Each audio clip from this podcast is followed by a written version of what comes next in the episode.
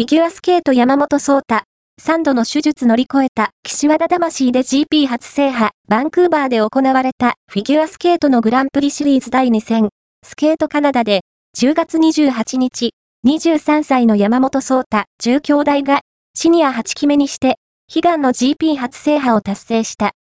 4回転ジャンプの精度と観客を引き込む。表現力の高さで合計258.42点をマーク。ニューソータの新境地を見せた。